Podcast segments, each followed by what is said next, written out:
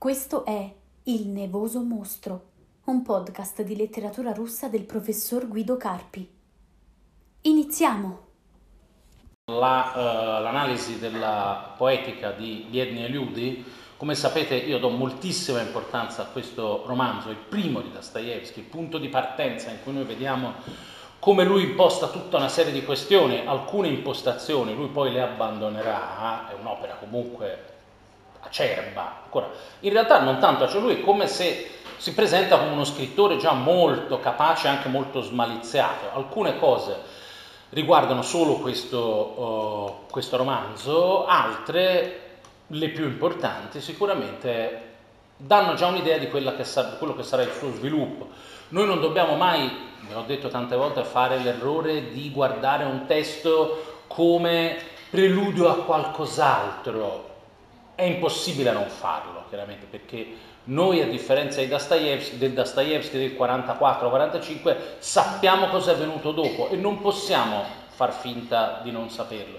Ma dobbiamo sempre ricordare che per il Dostoevsky del 44-45 questa è la sua opera. Lui si sta esprimendo per quello che è in quel momento, non, no, non per quello che sarebbe diventato vent'anni dopo. Quindi anche qui doppio canale da mantenere, non dimenticare cosa è avvenuto dopo, guardare sempre con un occhio al dopo, ma cercare il senso, cercare l'equilibrio anche di ciò che avviene qui e ora, in un testo sicuramente molto molto importante. Mm.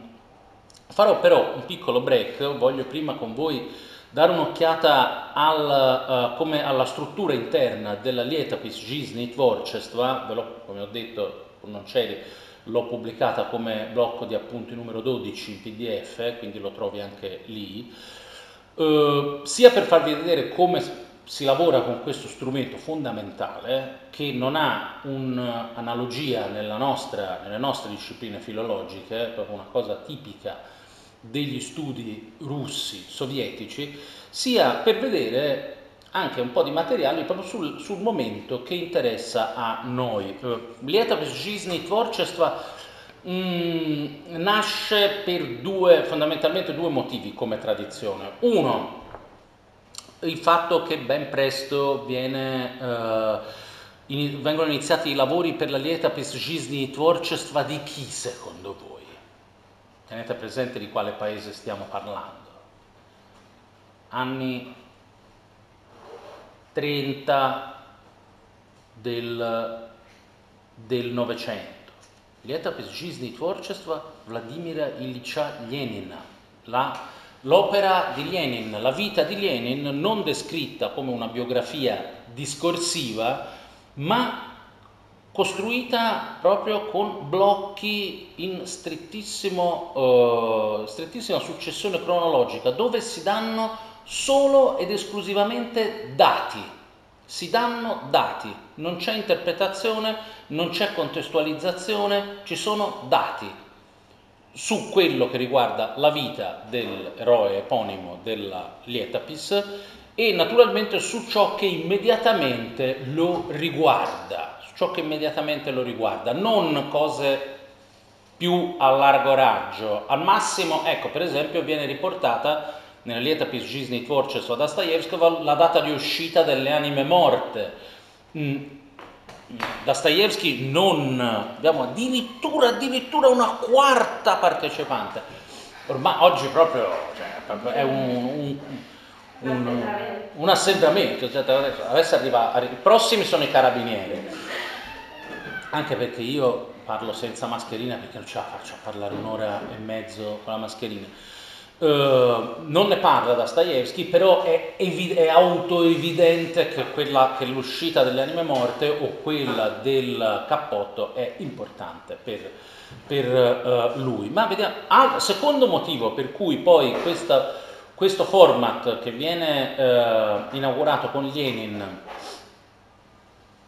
viene subito riprodotto in, eh, in letteratura è la possibilità in questa forma estremamente secca, estremamente neutra, priva di qualsiasi interpretazione, dove si forniscono solo dati, la possibilità di offrire materiali di autori proibiti, Naturalmente il, l'eroe eponimo della Lietopis non è affatto proibito, soprattutto quando si tratta di Novecento, non è affatto proibito, anzi si tratta sempre di autori molto canonici, cioè molto in alto nel canone, Uh, ma si possono riportare documenti di autori proibiti o comunque non, di cui non si può scrivere in un libro normale, tra virgolette, perché ci sono materiali che devono essere che riguardano l'autore eponimo e non, non possono non esservi inseriti, quindi si danno anche informazioni su autori scomodi.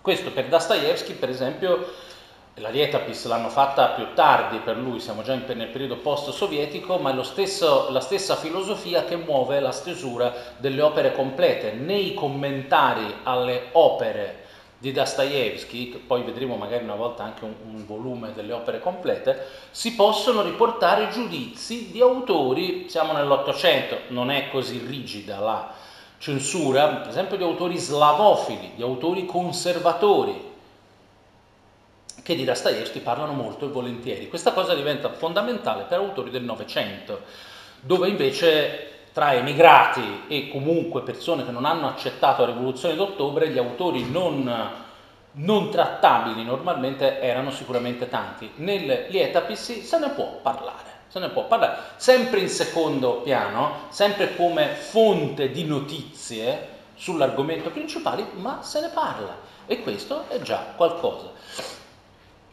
Vediamo, a parte questa introduzione proprio sulla Lietapis, e, eh, vi assicuro è uno strumento di, eh, di grandissima utilità per, per, noi. Vedete Lietapis, Trioktamach, dal 21 all'81 sono le date nascita di morti di Dostoevsky, il primo tomo va dal 21 al 64, questo perché poi quelli dopo, i due tomi successivi, quindi eh, coprono solo 15 anni due tomi, 15 anni, il primo tomo ne eh, copre eh, 43, perché secondo voi? Perché nei primi anni la documentazione è scarsissima, è scarsissima, ci sono anni in cui noi non abbiamo niente, noi ci siamo soffermati sul 36 solo con documentazione di tipo, possiamo chiamarla indiretto, indiretto obliquo, se andate all'anno 36 troverete che non c'è nulla, cioè scritto anno 36 e poi ci sono un paio di stupidaggini del tutto irrilevanti perché non abbiamo documentazione e comunque fino almeno al ritorno dalla Siberia, quindi siamo già al 58-59, noi abbiamo poco, abbiamo poco, abbiamo soprattutto memorialistica, un po' di documenti ufficiali d'archivio sul, sulla carriera univer- eh, scolastica e poi breve periodo che Dostoevsky presta servizio. Abbiamo documenti del processo contro i Pietrascelzi, dove si parla di Dostoevsky, abbiamo lettere di Dostoevsky, qualcosina da, di, di lettere di altri, ma nessuno allora scriveva di Dostoevsky, perché Dostoevsky non era nessuno, lui scriveva di se stesso, qualcosina abbiamo da lì.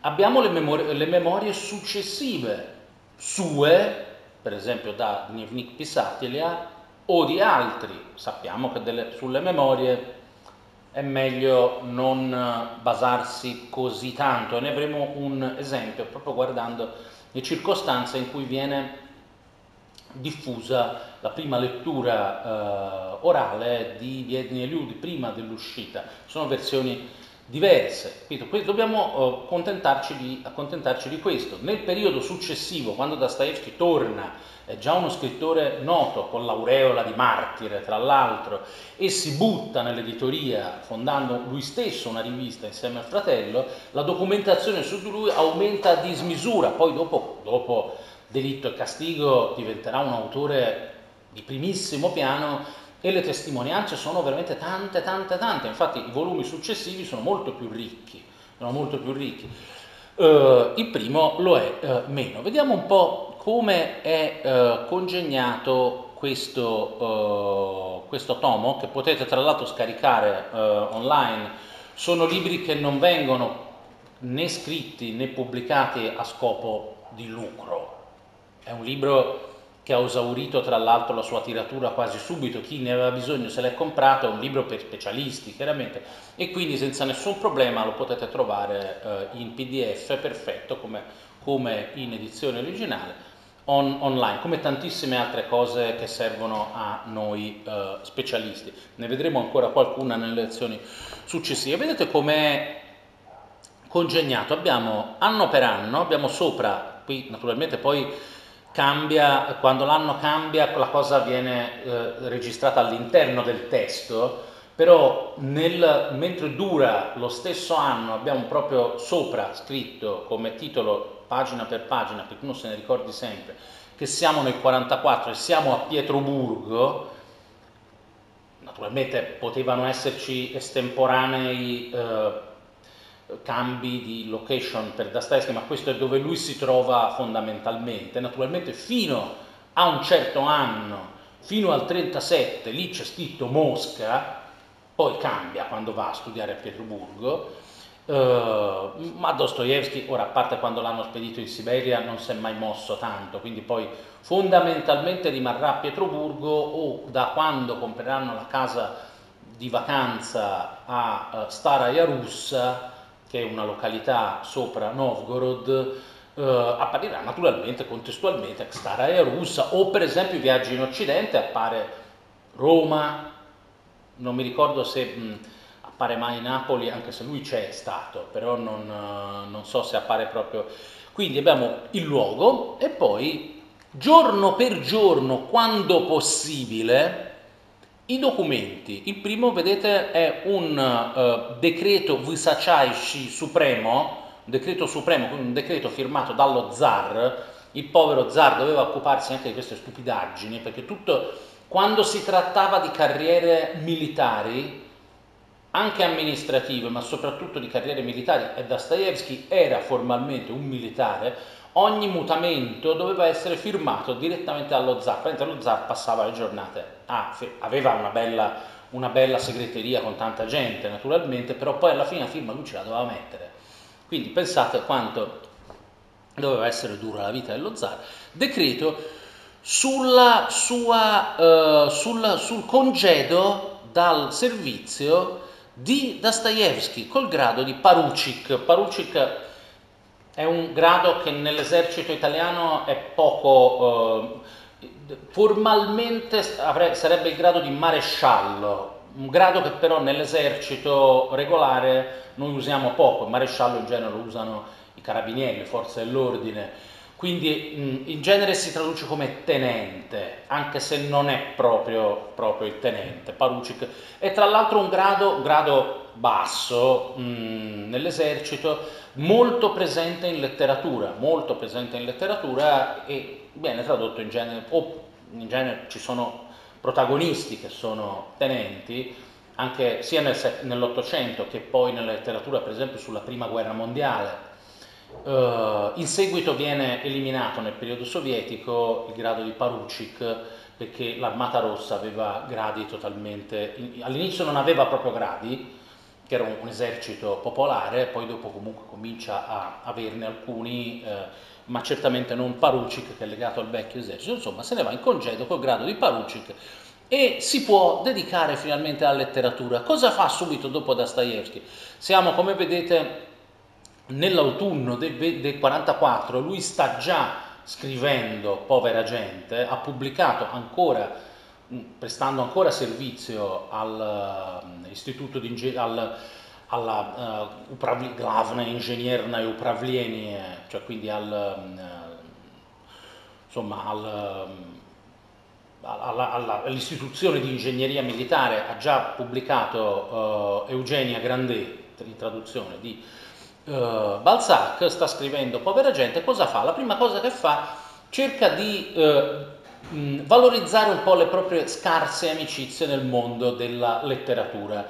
E Qui mh, c'è il, lo scrittore Dmitry Grigorovich, uno scrittore di secondo piano dell'Ottocento, eh, non infimo sicuramente, mh, di medio livello, uno scrittore che insomma, non mostrerà mai grandissime capacità, molto attivo nella scuola naturale, però aveva già pubblicato un bozzetto sulla Fisiologia di Pietroburgo, I suonatori di organetto di Pietroburgo, tipico titolo da bozzetto fisiologico, lui poi scriverà anche cose un po' più complesse sui contadini, uno dei primi delle prime povesti di denuncia sulla condizione contadina, non è uno scrittore insignificante, a noi interessa come, memoria, come memorialista su Dostoevsky sicuramente.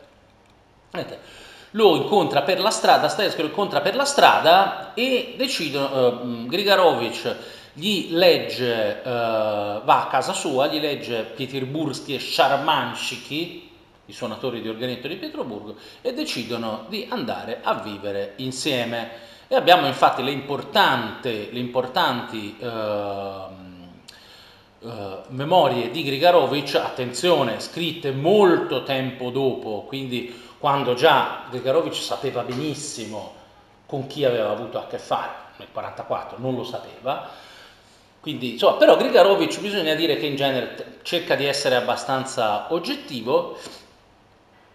Qui vedete racconta come viveva, cioè, mh, le parti in piccolo un po' evidenzia, um, dire, um, evidenziate rispetto al corpo del testo sono approfondimenti.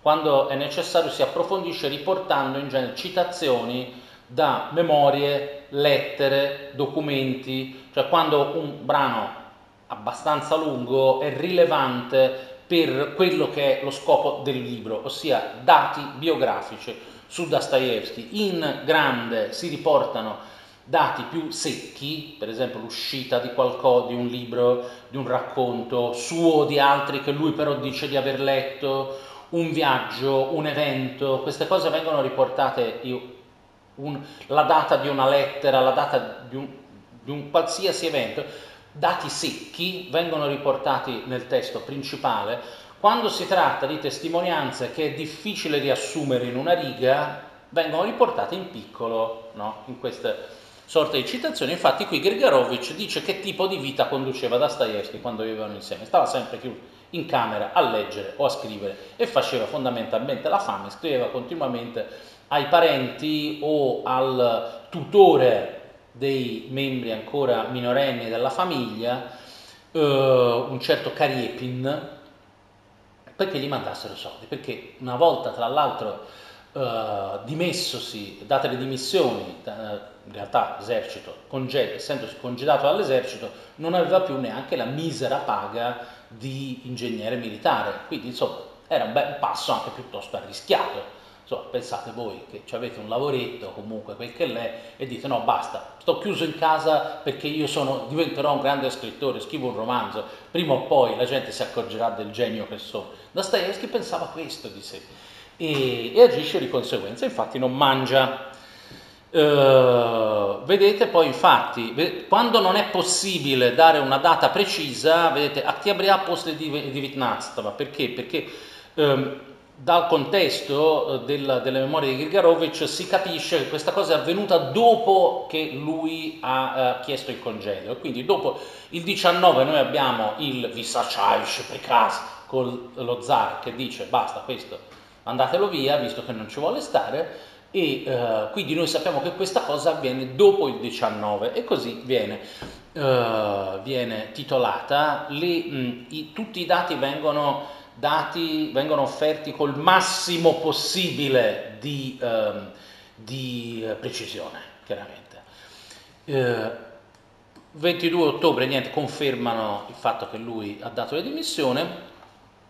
Nei giorni 20 di novembre, Kariepin gli spedisce 500 rubli perché lui se no non può mangiare. Qui abbiamo cose eh, relative a, eh, ai soldi che Kariepin manda al disgraziato Dostoevsky. Dostoevsky scrive tutto contento a, uh, a, al fratello Mikhail, dice Ja paidu patrudnai daroghi. Uno potrebbe anche dire, l'hai voluta la bicicletta, eh, eh. Adesso però devi far vedere che diventi davvero un grande scrittore, se no sei messo male, ma male, male, male.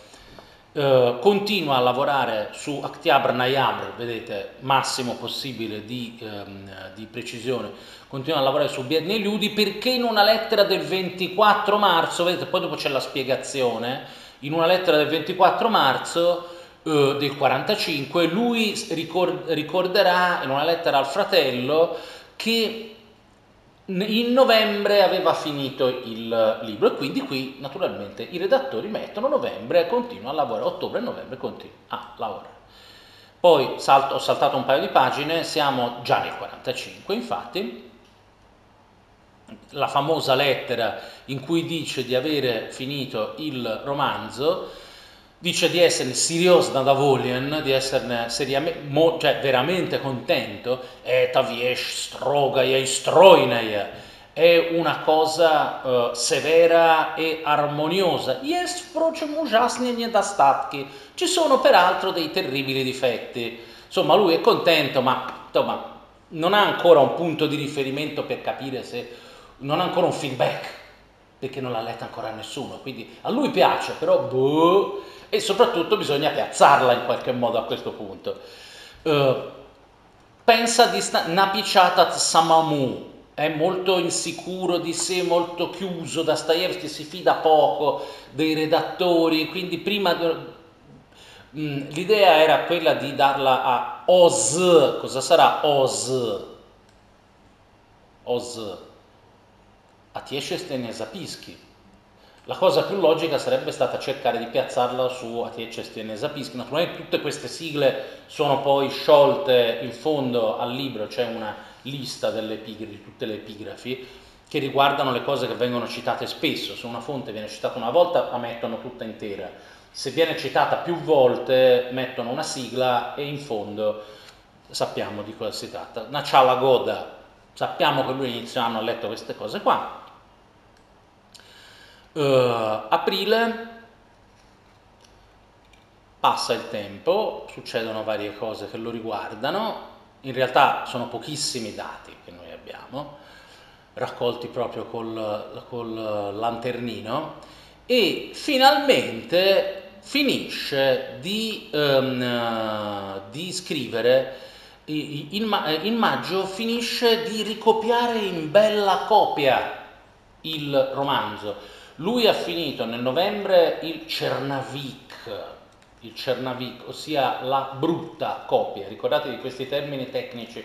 Cernavik è la brutta copia, che possono essere più di una naturalmente. Il Bielavik è la bella copia, che non necessariamente corrisponde al 100% al testo a stampa, perché possono poi essere fatte correzioni ulteriori, spesso di carattere censorio, quindi non fatte dall'autore ma dalla censura, abbiamo quindi questi diversi stadi, I, gli, appu- anzi, gli appunti iniziali, Zapischi, eh, il, il, o i Cernaviki, i vari, le varie copie eh, in brutta copia, possono essere più di una, con ulteriori Zapischi fatti dopo ci possono essere, poi abbiamo il Bielavik che corrisponde più o meno a quello che viene dato all'editore, ma non è detto che poi finisca tutto nella, nell'opera definitiva. Tutte cose che uno studioso deve tenere presente, perché ci possono essere brani che spunti in, un momento, in uno di questi momenti, soprattutto tra Cernavik e Bielavik cambia spesso molto, e, ma è tutta roba che noi dobbiamo conoscere perché il testo definitivo che noi a stampa, che noi leggiamo, è il risultato di un lavoro che ha intorno a sé una galassia di altri testi, a volte ancora più importanti del testo definitivo per capire il vero spirito con cui è stato poi scritto questo. È una sorta di, mm, come dire, minimo comune denominatore del, di tutto il lavoro, il testo definitivo. Naturalmente è poi il fulcro di tutta l'opera, ma noi dobbiamo spingerci molto all'indietro, sapere tutto. E con Dostoevsky noi siamo uh, facilitati perché, perché eh, ci sono le opere complete che ci danno praticamente tutto. Quando trovate il numerino eh, romano eh, seguito da altri numeri arabi, si tratta dei, senza ulteriori specificazioni, è il volume del, del Polna e Sabrani e Sacinieni Qui 28.1, perché è volume doppio, sono i volumi delle lettere, questo è il primo volume delle lettere. Uh, qui noi sappiamo che in maggio più o meno finisce eh, di scrivere la bella coppia, lo sappiamo da Grigarovic, dalle memorie di Grigarovic, pagina 89. In più il, la Lietapis ci dà una testimonianza dello stesso Dostoevsky, noi sappiamo lui è raro che lasci documenti tipo autobiografico, ne lascia uno in un romanzo molto successivo, in un romanzo già degli anni 60, che è Umiliati e Offesi, Uniženi e Ascarblionneie, lui scrive, il protagonista, è, no, non è il protagonista, il narratore che fa parte della storia, non è un narratore che sta al di fuori, una, un narratore separato dal, dagli eventi, è un narratore che è a sua volta un personaggio ed ha carattere autobiografico. Qui Dostoevsky costruisce una figura di narratore così come lui era ai tempi di Biedni e Liudi, ossia il narratore è così come Dostoevsky ricorda di essere stato, è il Dostoevsky di, mm, siamo all'inizio degli anni 60, di 15 anni prima. Così come Dostoevsky ricorda di essere stato, costruisce un narratore che è quella cosa lì. Infatti il, mm, il piano temporale di metà anni 40 interagisce in um, umiliati e offesi interagisce fortemente col piano temporale contemporaneo.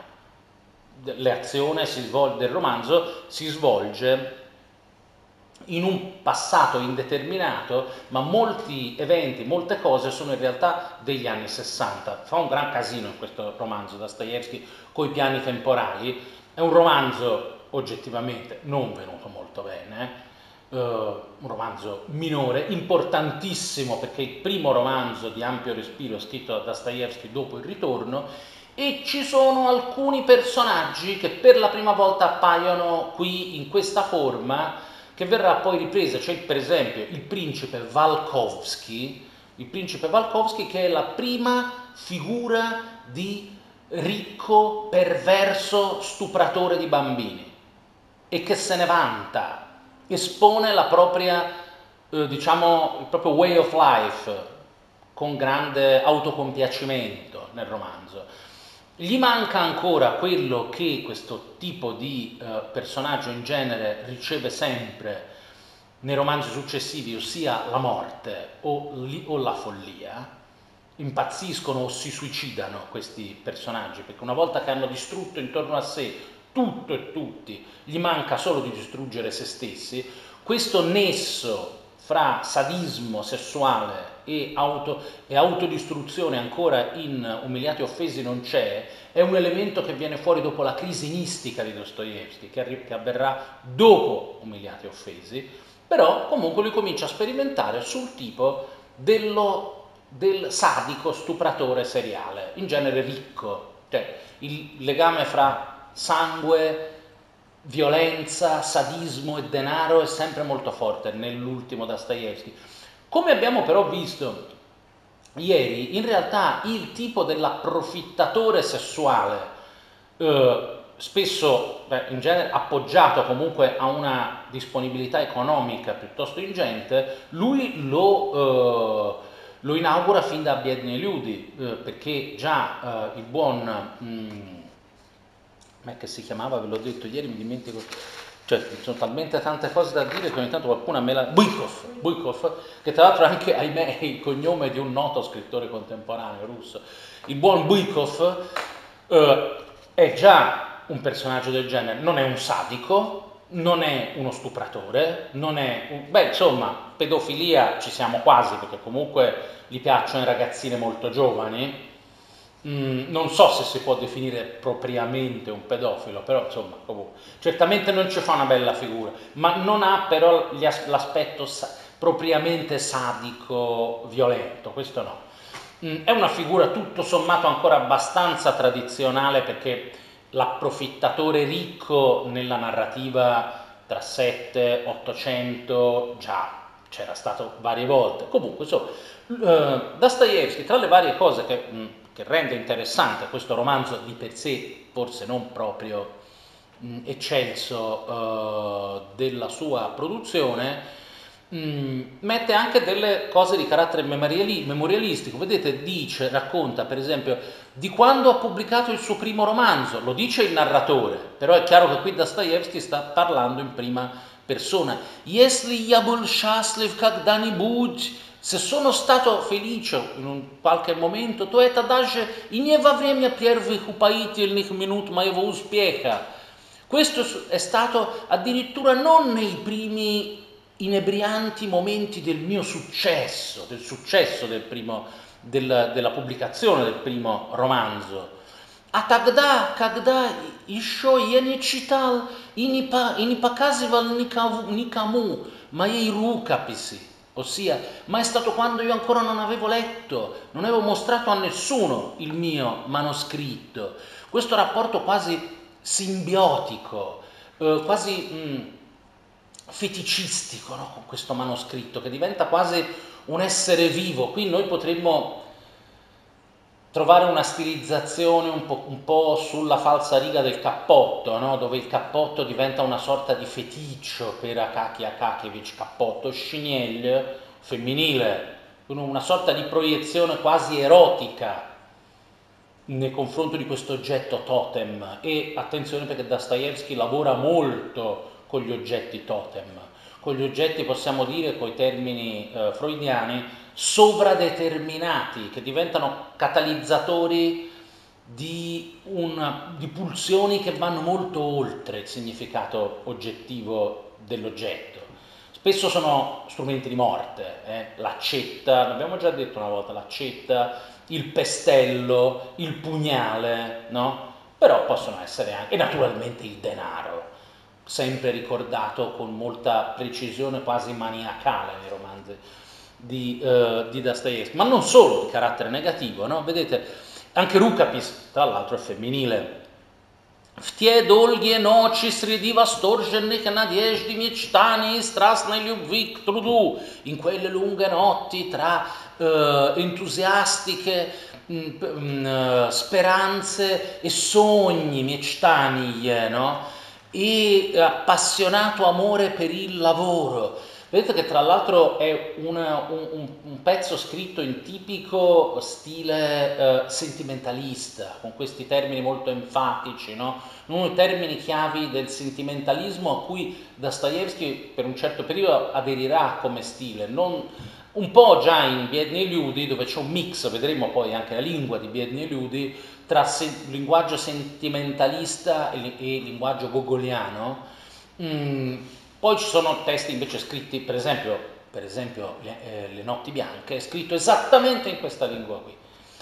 Eh, Cagdaias, yas gilsias maiei fantasie, vedete sempre l'elemento del sognatore che torna fuori come un recidivo, la figura del sognatore emergerà nella narrativa di Dostoevsky nelle ultime opere prima dell'esilio, per esempio Le, eh, le notti bianche, La padrona, Nietochka Niesvanova, in queste opere qua c'è proprio la figura del sognatore che poi analizzeremo per capire cosa è. Vedete che torna come un recidivo di una malattia, no? lui pa- già negli anni 60, quando non è più un sognatore, manco per, cioè per niente, mh, mm, parla del se stesso negli anni 40 e quasi involontario, in realtà è volontario perché Dostoevsky parole al vento non le getta mai, torna come no, su, riaffiora, riaffiora questo, questo, questo, strato linguistico, questo strato stilistico sen, sentimental sognatore, proprio in un testo più tardo, vedete. Uh, quando io mi, so, mi fondevo con la mia fantasia, con le persone che io stesso avevo creato, come con dei parenti, come, eh, che, che, che come se fossero esistiti davvero Любил их, радовался и печалился с ними, а подчас даже и плакал самыми искренними слезами над незатейливым героем, незатейливым героем моим. Quindi mi felicitavo, gioivo, eh, mi, mi eh, dispiacevo con loro e a volte addirittura piangevo le lacrime più sincere sul mio, mh, sul mio Nesatelivi, vuol dire non troppo complesso, sul, sul mio eroe sempliciotto, che, che, è naturalmente Makar Dievushkin. Non viene nominato in, in uh, Umiliati e Offesi, non viene nominato il romanzo, non vengono nominati i personaggi, è un accenno, questo romanzo che il, mm, che il narratore ha pubblicato, ma qui lui serve come narratore di questo romanzo di um, Umiliati e Offesi, è solo un accenno, però è chiaro che lui sta parlando di se stesso di tanti anni fa e giustamente i il tasso di presumibile veridicità eh, autobiografica è tale che giustamente i, gli autori di, eh, della Lietapis hanno inserito questo brano come brano autobiografico, per quanto sia preso da un altro romanzo. È raro tra l'altro che lo facciano, perché in genere i brani di fiction non vengono usati così, perché si suppone che il tasso di fiction sia eccessivo per essere usati come, come fonte memorialistica. In questo caso, secondo me, del tutto correttamente lo uh, fanno. Segue, seguono varie cose poco uh, determinate temporalmente, infatti vedete autunno 44, metà maggio 45, sono eventi che vengono qui riportati perché sono documentati, ma noi non sappiamo esattamente quando sono accadute queste cose. E finalmente alla fine di maggio 45 Dostoevsky invita in camera propria Grigarovich e gli legge la, il, il, il, la bella copia del romanzo.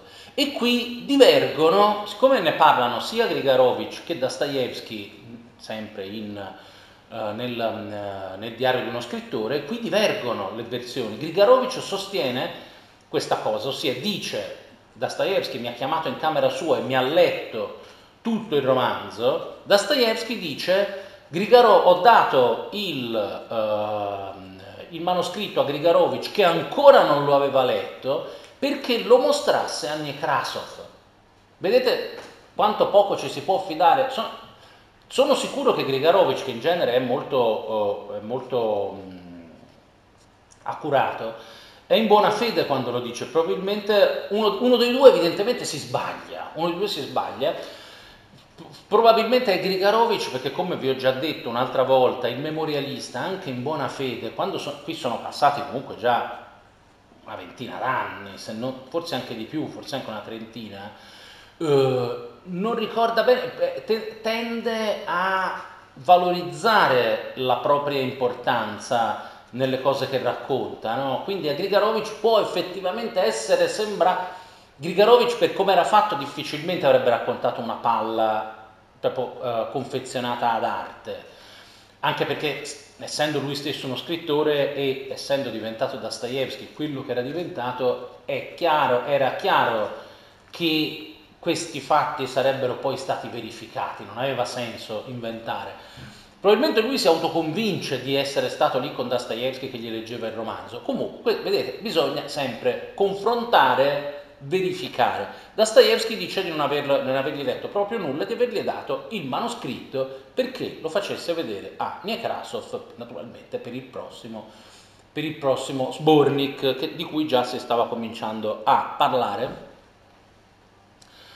Ehm, anzi, non l'ha dato a Nekrasov, si fa, ah, scusate, mi sono sbagliato, Dostoevsky dice di essersi fatto accompagnare da Nekrasov, che lui non conosceva personalmente, eh, Grigarovic sì, perché aveva già partecipato al precedente Sbornik, eh, Grigarovic lo accompagna, Dostoevsky tutto imbarazzato, perché uno si sente anche un po' insomma, in imbarazzo, no? lo scrittore in erba, gli consegna il Bielavik e poi dopo due parole di circostanza scappa e eh, in seguito poi eh, Grigarovic racconta di aver letto insieme a Nekrasov il romanzo è una uh, testimonianza molto importante e viene riportata integralmente nel testo principale. Vedete, Cital, ya, io leggevo, На последней странице, когда старик девушкин прощается с Варенкой, я не мог больше владеть собою и начал всхлипывать. sklipovat. Uh, all'ultima pagina, quando il vecchio di Evushkin, che non è proprio vecchio, però diciamo che è un uomo non più giovane, sicuramente rispetto a Varienka, si accomiata dalla sua, da Varienka, io non, non potei più trattenermi, controllarmi e cominciai a sklipivat. Sklipivat vuol dire emettere dei clip. Cosa vuol dire? Cos'è un clip? Non è un videoclip. Sono dei singulti, comincia a singhiozzare, gli trema la voce. L'ultima, l'ultima pagina di uh, Biedni e Liudi effettivamente è molto l'armoyant, potremmo dire è questa ultima lettera, non, cioè l'unica senza data, l'unica senza data che il vecchio, che Dievushkin manda a Varianka che sta per partire col suo uh, neo marito, che è proprio, uh, è proprio coso, è proprio Buikov, perché come finisce il romanzo? Il romanzo finisce in modo atipico, ci sono tutta una serie di zigzag che Dostoevsky fa rispetto alla trama tipica del romanzo epistolare fra due poveri innamorati. Uno di questi, e qui si vede l'influenza della scuola naturale, eh, perché la trama tipica sentimentalista fine settec- tardo settecentesca, inizio ottocentesca, avrebbe voluto un finale o edificante o tragico,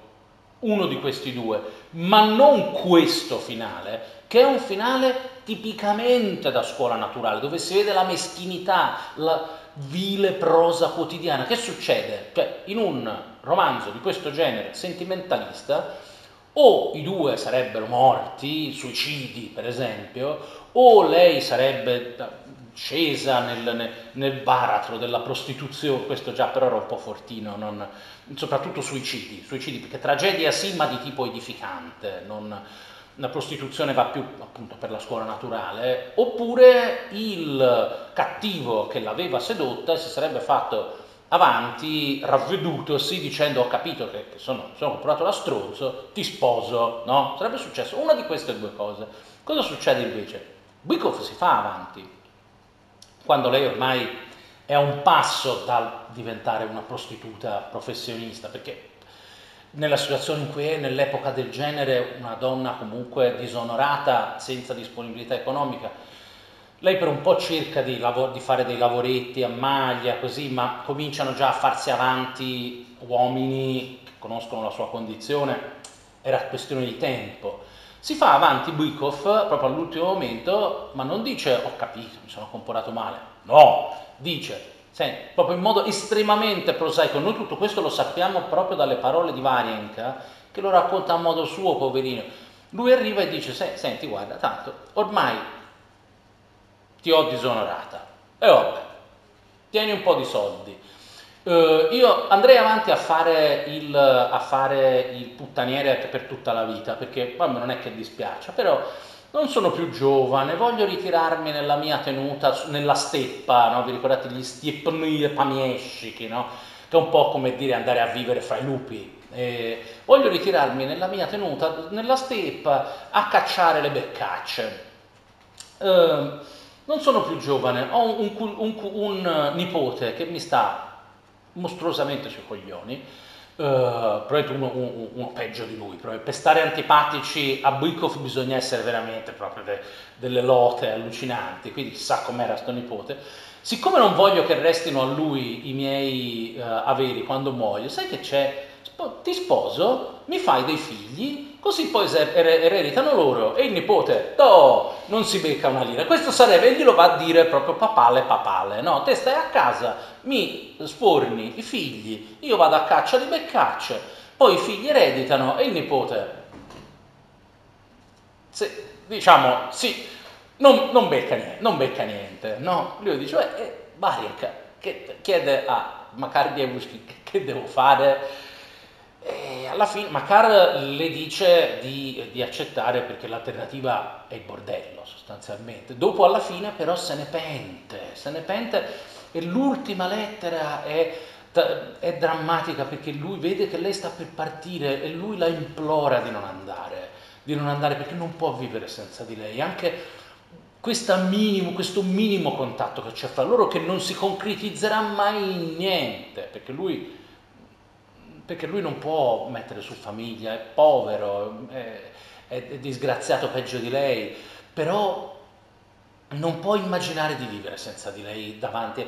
Tra l'altro qui immagino qualcuno di voi, guardate che, che, uh, anim- che Gogol non è l'unico punto di riferimento per Dostoevsky che non fa un collage insensato, non è un autore eclettico, è un autore già con l'occhio molto diciamo acuto che prende là dove effettivamente c'è da prendere quest'idea della persona non più giovane che in modo del tutto disinteressato una, prova un amore che è certamente anche affettività di tipo proprio, voglio dire erotico, ma insomma comunque quel tipo di amore lì. Però è, sopra, è anche amore paterno, è compassione, è empatia per una ragazza disgraziata di cui vede la totale mancanza di, di, di mezzi, c'è una, una, una, ragazza indifesa, in balia di, di, persone tanto più forti di lei. Dove l'avete già trovato? L'avete trovato? In, qualcuna di voi dovrebbe averlo letto. C'è una figura molto toccante, non è il protagonista, di un'opera che voi avete letto. Non vi dice nulla, Maxim, Maximic e Bela, l'eroe del nostro tempo. Nella sezione, l'avete letto? Chi di voi l'ha portato all'esame? Voi no? Ai, ai, ai, Dovete le... Sì, sì, sì, sì, no, ma brava, infatti, ma brava, cioè, sono felice che almeno uno in questa classe abbia letto l'eroe del nostro tempo. Leggete qualche romanzo classico dell'Ottocento, via. Non ci si può laureare in letteratura russa magistrale senza aver letto un eroe del nostro tempo. È una delle opere fondamentali della letteratura russa, assolutamente. E anche Piccino, vero? Diglielo anche tu. Non, è, non vi chiedo di leggere Guerra e Pace, anche se mi rendereste molto felice. Non vi chiedo di leggere Passato e Pensieri, anche se mi renderebbe molto felice, ma almeno, almeno l'eroe del nostro tempo. Oltretutto il protagonista è uno stronzo, in genere alla vostra età gli uomini piacciono così, quindi insomma No? Ti ricordi Pieciori quanto è cattivo? Eh? È purtroppo un tipo che va abbastanza per la maggiore, insomma. Uh, comunque no, questo sto scherzando naturalmente.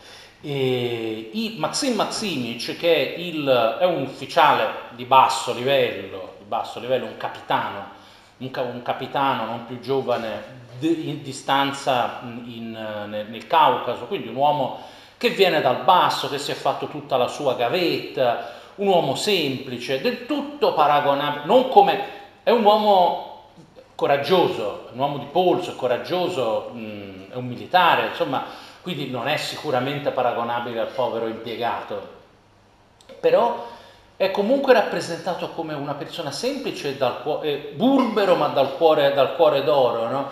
E c'è questa ragazza che di una tribù di montanari caucasici che è stata rapita dal protagonista che se ne diciamo innamorato. In realtà poi dopo un po' non sa più cosa farsene di lei. Lei infatti finisce male uh, e quest'uomo si vede dal racconto che fa che è esattamente lo stesso tipo di, di rapporto che c'è che, che, lo stesso tipo di sentimento che ha Makardievushkin uh, e sicuramente Dostoevsky uh, dal punto di vista, sia come punto di vista, sia come sentimenti espressi, sia come stile espressivo, si è molto rifatto a, um, all'eroe eh, del nostro tempo. Insomma, finisce con questa lettera dove lui, disperato, la implora di non partire. Naturalmente è una Uh, implorazione uh, priva di senso, perché lei ormai lo deve, deve partire, e si capisce benissimo che lui finirà male, che lui che già, è già caduto nell'alcolismo una volta, ci, rifinirà, ci finirà sicuramente l'inizio della discesa di quest'uomo nel, de, nel degrado, anche se questo resta fuori dal, uh, dal, romanzo che finisce. Qui noi vediamo tra l'altro un mix fra due possibili, uh, fra, fra due possibili fonti. Da una parte Maxim Maximic come tipo di sentimento, che un po' amoroso, un po' paterno, un po' di, di, di empatia, di, di uh, compassione nei confronti di questa ragazza indifesa, e un po' pensate, un romanzo non proprio epistolare, ma il, no, un racconto dove il protagonista parla in prima persona e che finisce con un appunto tragico, con un'invocazione tragica, un'invocazione alla madre, tra l'altro in questo caso, e dove si capisce che questo è l'ultimo appunto prima del tracollo psichico definitivo del protagonista. Zapischi su Maszeczewa di Gogol, gli appunti di un pazzo.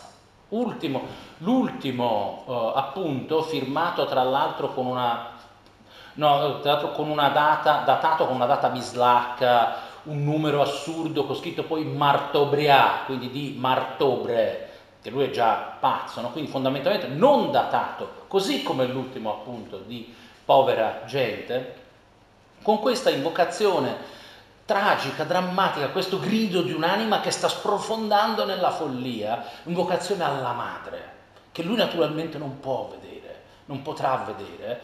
E qui abbiamo un'invocazione di analogo, di analoga tragicità a questa ragazza che sta partendo, che se ne sta andando per sempre. Vedete che raffinato pastiche di eh, citazioni nascoste in questo caso, ma neanche tanto. A volte invece sono citazioni esplicite, quando per esempio leggeremo il punto dove Makar Dievushkin legge il guardiano di posta di Pushkin e, la, eh, il cappotto e ne parla, e ne parla, che pastisce su vari livelli di citazioni. È un romanzo molto metaletterario. Eh, Insomma, eh, il buon Grigarovic e Nekrasov, Nekrasov che tra l'altro non era una mammoletta, eh, ve l'ho detto, era uno che sapeva fare bene i soldi con le operazioni editoriali, era un gran dritto, noi diremmo un guappo proprio della letteratura, assolutamente, non era per nulla uno che si, che si commuoveva a sproposito,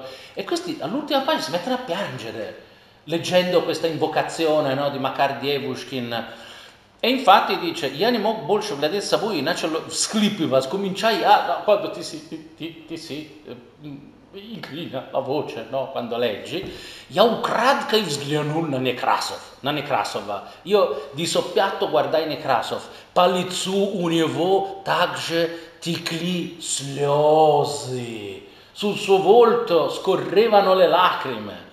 Ora forse può darsi che Grigarovic stia un tantino infiocchettando, ma ripeto, Grigarovic proprio perché è un mediocre, proprio perché è una persona con, una, un, con un, cervellino grosso così, del tutto privo di fantasia, eh, è uno molto accurato e ci tiene a scrivere le cose per benino. Quindi diciamo che se non è proprio andata così poco ci manca.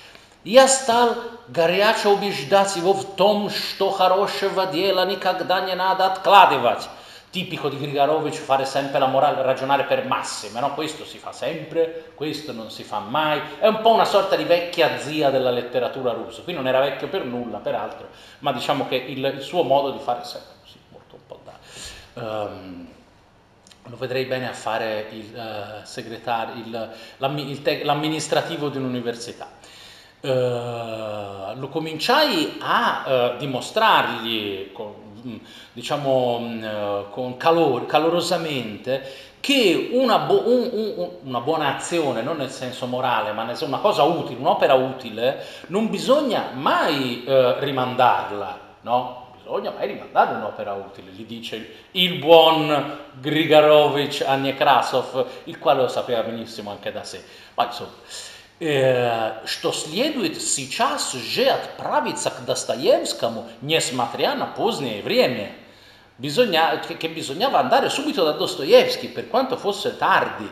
Было около 4 часов утра, erano circa le 4 del mattino, però le cose, si, le cose giuste si fanno sempre, si fanno subito, quindi i due prendono la loro car- eh, prendono, cioè chiamano una carrozza no, per la strada e si recano da Dostoevsky alle 4 del mattino.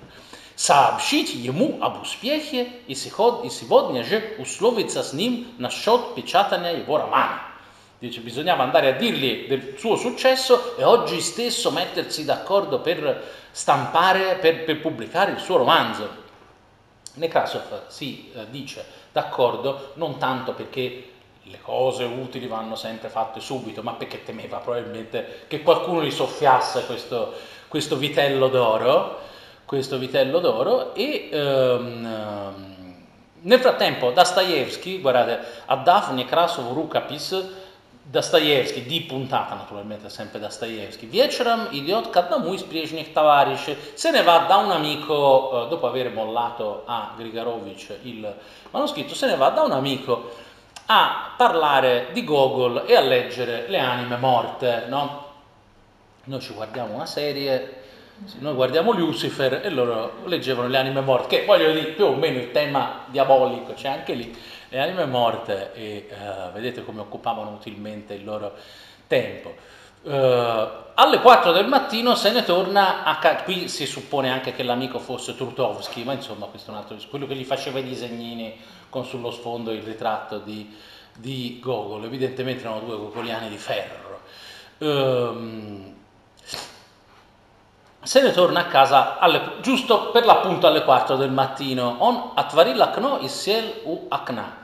Uh, aprì la, la, finestra e si mise, a, e, si mise uh, e ci si mise seduto accanto. Vdrug svanok, spaminai Dostoevsky, Grigarovich Nekrasov brasaiuts abnimat minia. Uh, eh, suonano alla porta. Uh, Grigarovich e Nekrasov si, si gettano ad abbracciarmi. Uh, Savirshenam Vastorghi in totale, in, in totale uh, estasi, entusiasmo. Rimangono lì una mezz'oretta, uh, naturalmente, Aniga Variat Panimaya Drug Druga Spaluslova, uh, parlano capendosi da una mezza parola.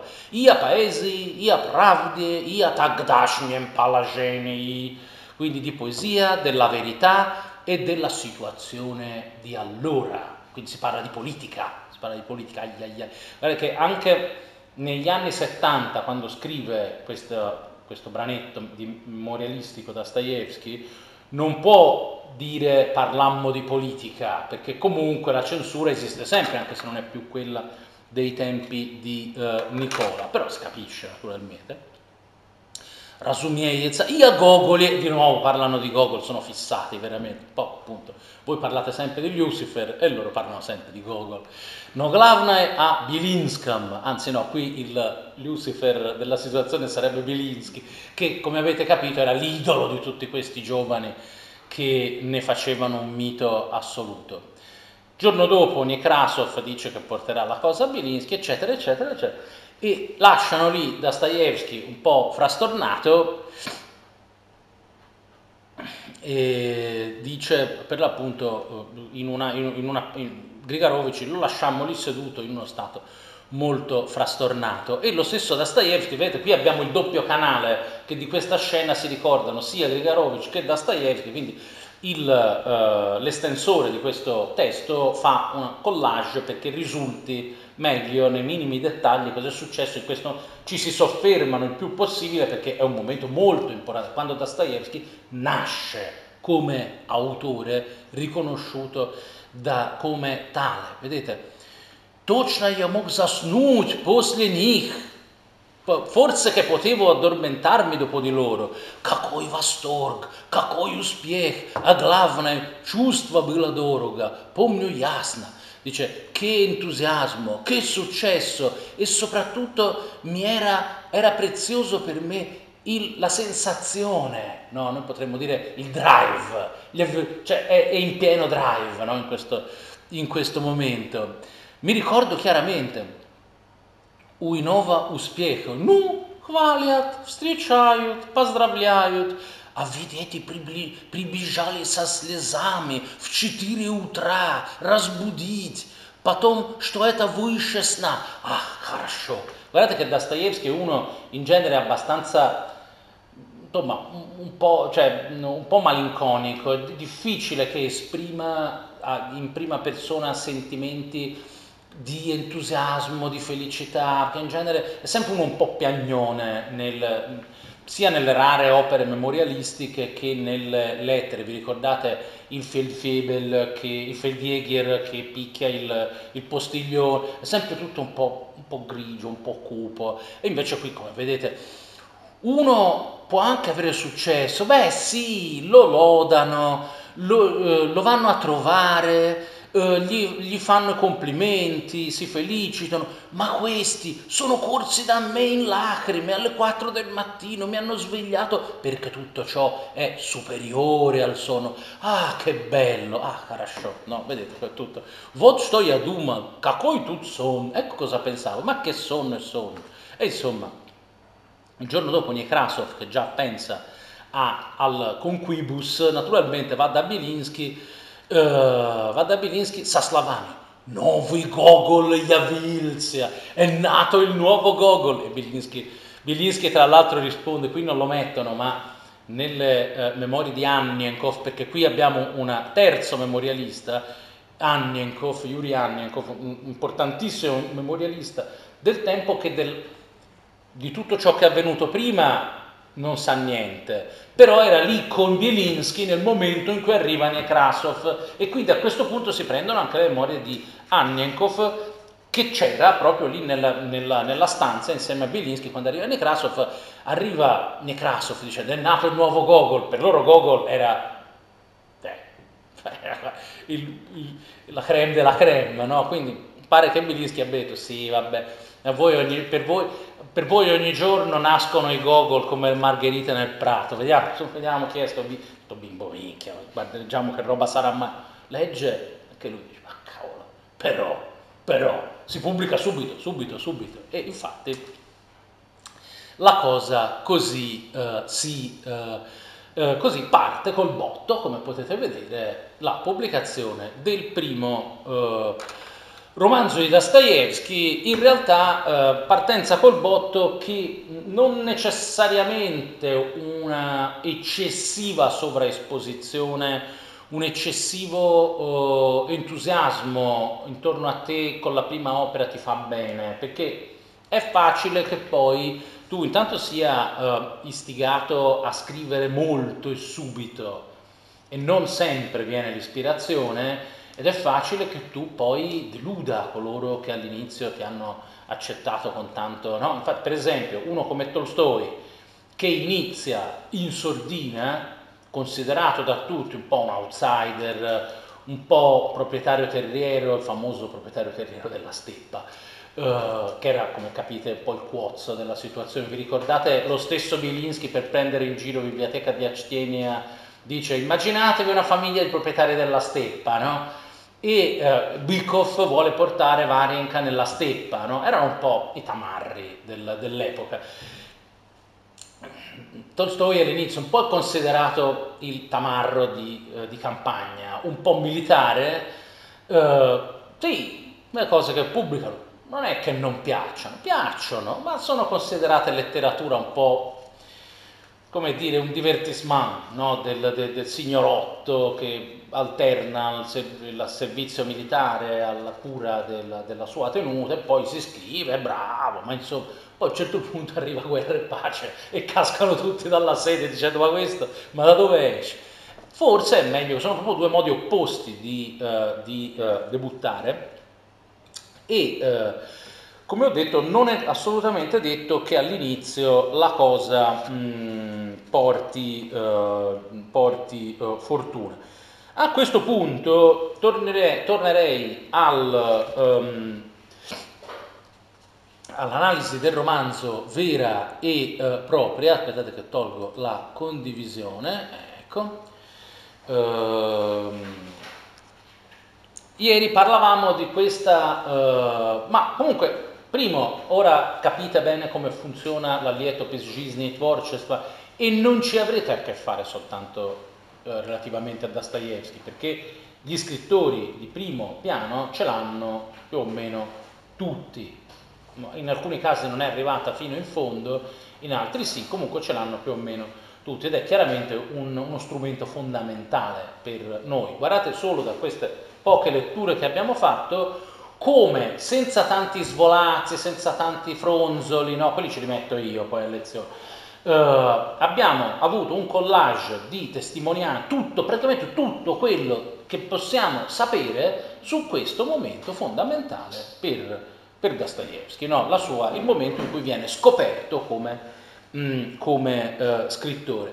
Tornando a quello che dicevamo ieri di questa opera, Dicevamo è un'opera dove il punto di vista, dove noi molte cose le scopriamo da, cioè attraverso, dobbiamo ricostruirle attraverso il punto di vista dei personaggi che si scrivono le lettere. Ora vi ho raccontato anche come va a finire, ve l'ho spoilerato, ma ahimè, eh, bisognava pur farlo. Um, dalle lettere di Varianka si capisce che Buikov è il destino di questi personaggi, aleggia su di loro in continuazione.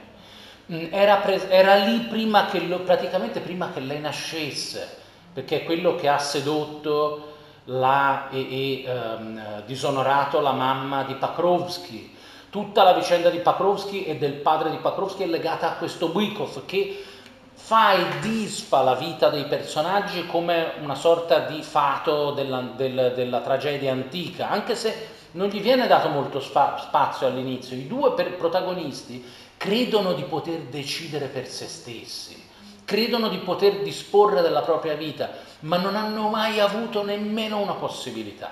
E questo Dostoevsky lo fa vedere molto bene, perché come vi ho detto, nel corso del, uh, del, romanzo ci sono degli zigzag rispetto a quella che sarebbe dovuta essere la trama standard di un romanzo del genere, ci sono dei colpi di fortuna, dei colpi di fortuna o diciamo delle deviazioni che inizialmente fanno pensare a una, un caso fortunato, ma alla fine poi tutto torna sempre, torna sempre nella, nei binari della storia così come nel mondo narrato dalla narrativa eh, della scuola naturale, così come nel mondo è e deve essere.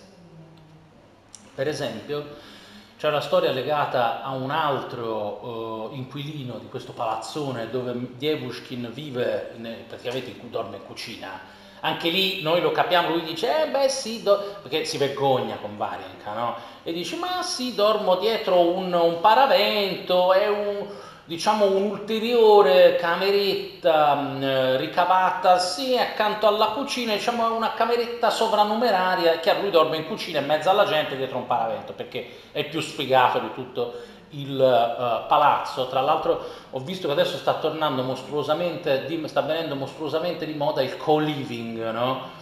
che significa un appartamento dove praticamente degli sfigati fanno la vita dello studente fuori sede per tutto il resto della vita. No? Siccome però lo chiamano co-living, sembra una cosa fica da vincenti, fighetti, no? così. In realtà praticamente è il ritorno alla vita del, dei, dei personaggi di Dostoevsky, della scuola naturale e ce la fanno apparire come 2.0 della ficaggine abitativa, in realtà ci trasformiamo tutti in Makar Dievushkin e in Varianka. Anzi no, Varianka no, poverina, perché in, vive in un mini appartamento con una, con una tizia che, la, insomma, che, che, che si, prende, si, prende, cura di lei. Tra l'altro chi viene, ha avuto tempo di vivere in Unione Sovietica ricorderà il fenomeno della comunalka. La comunalka era l'appartamento in comune dove in ogni stanza viveva una famiglia con episodi di degrado, violenze, rotture di scatole ogni giorno, l'alcolista, avevi vicino di camera alcolista,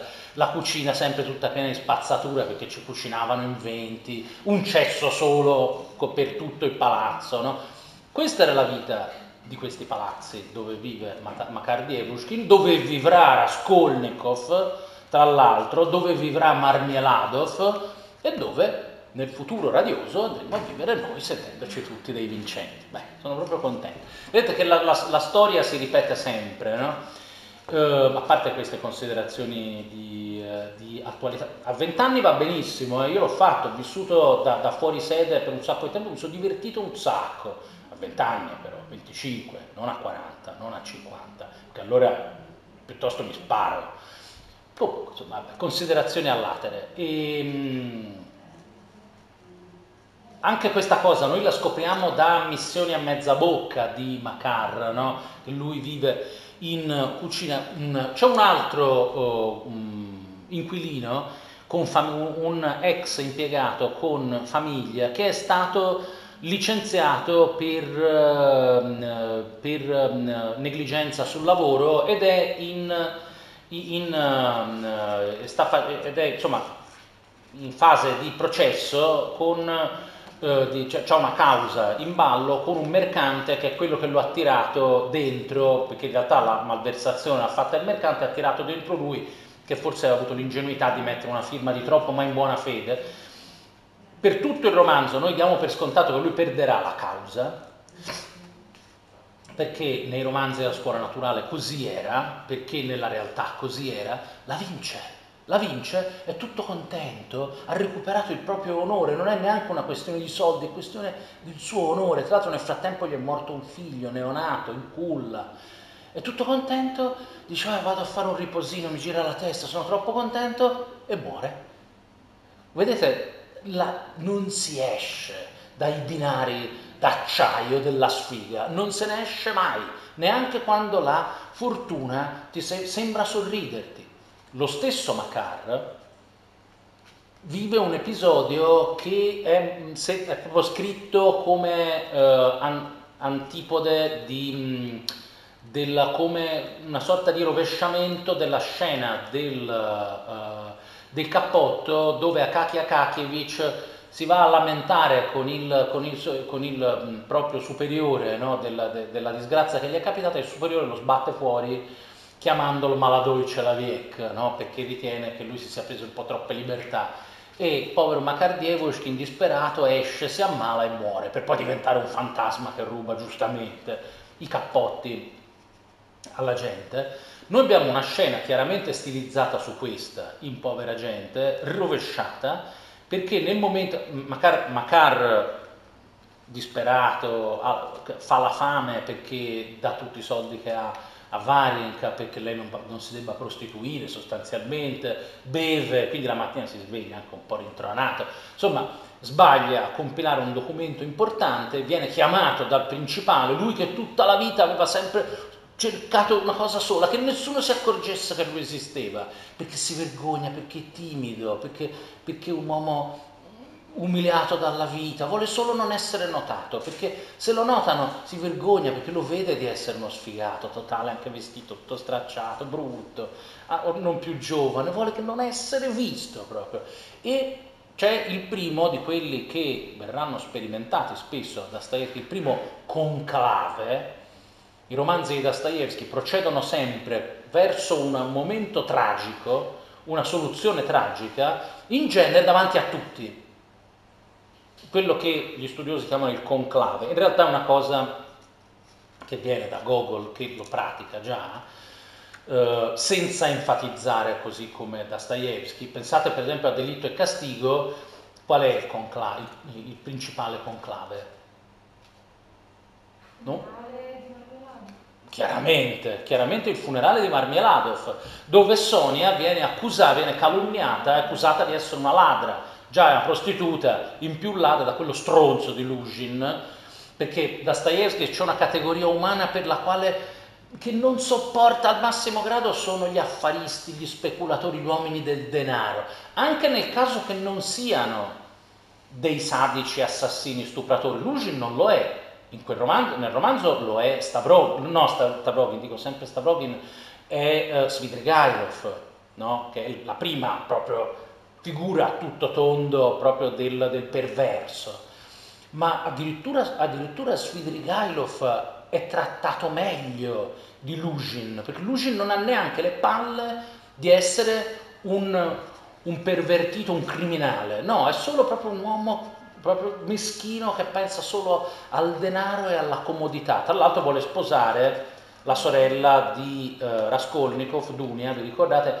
Quindi si ripresenta un po' la situazione come, naturalmente non l'ha mai toccata perché è troppo, è troppo uno, uno minicchio, anche solo per provarci a fare cose del genere, la vuole comprare, la vuole comprare, ma viene poi alla fine sbugiardato. Diciamo che la sorte di Lugin in Delitto e Castigo è un po' una rivincita su uh, Bykov, Bykov che è come se si sdoppiasse, la sua parte meschina e proprio da un minicchio che mm, che misura tutto in denaro va in Lugin, la parte dell'approfittatore sessuale potenziata e trasformata proprio in sadismo da stupratore di bambini finisce in Svidrigailov. Svidrigailov però è un personaggio di, di grandissimo spessore, pur nel suo, nel, un'orribile grandezza potremmo, potremmo definire Buzdarova, Uh, e finisce, si, si, dà la morte, finisce esattamente come devono finire questi uomini nel,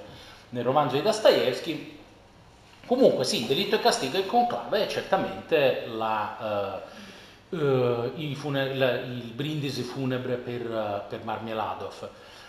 Un conclave che finisce bene, non è detto che finiscano bene, Uh, ci sono praticamente in tutti i romanzi di Dostoevsky. Qui abbiamo il primo, abbiamo il primo con sua eccellenza, addirittura uh, Makar Dievushkin è talmente proprio piegato dalla vita, succube delle gerarchie, che non lo chiama neanche Yevo Prevaskaditelstva, lo chiama Ich Prevaskaditelstva, gli dà del lei anche quando lo nomina in terza persona, dice le loro eccellenze, la loro eccellenza, cioè Ich e poi Prevaskaditelstvo al singolare, la loro eccellenza, non si sogna di nominarlo al singolare, naturalmente dà sempre del voi, neanche quando ne parla in, in absenza, no?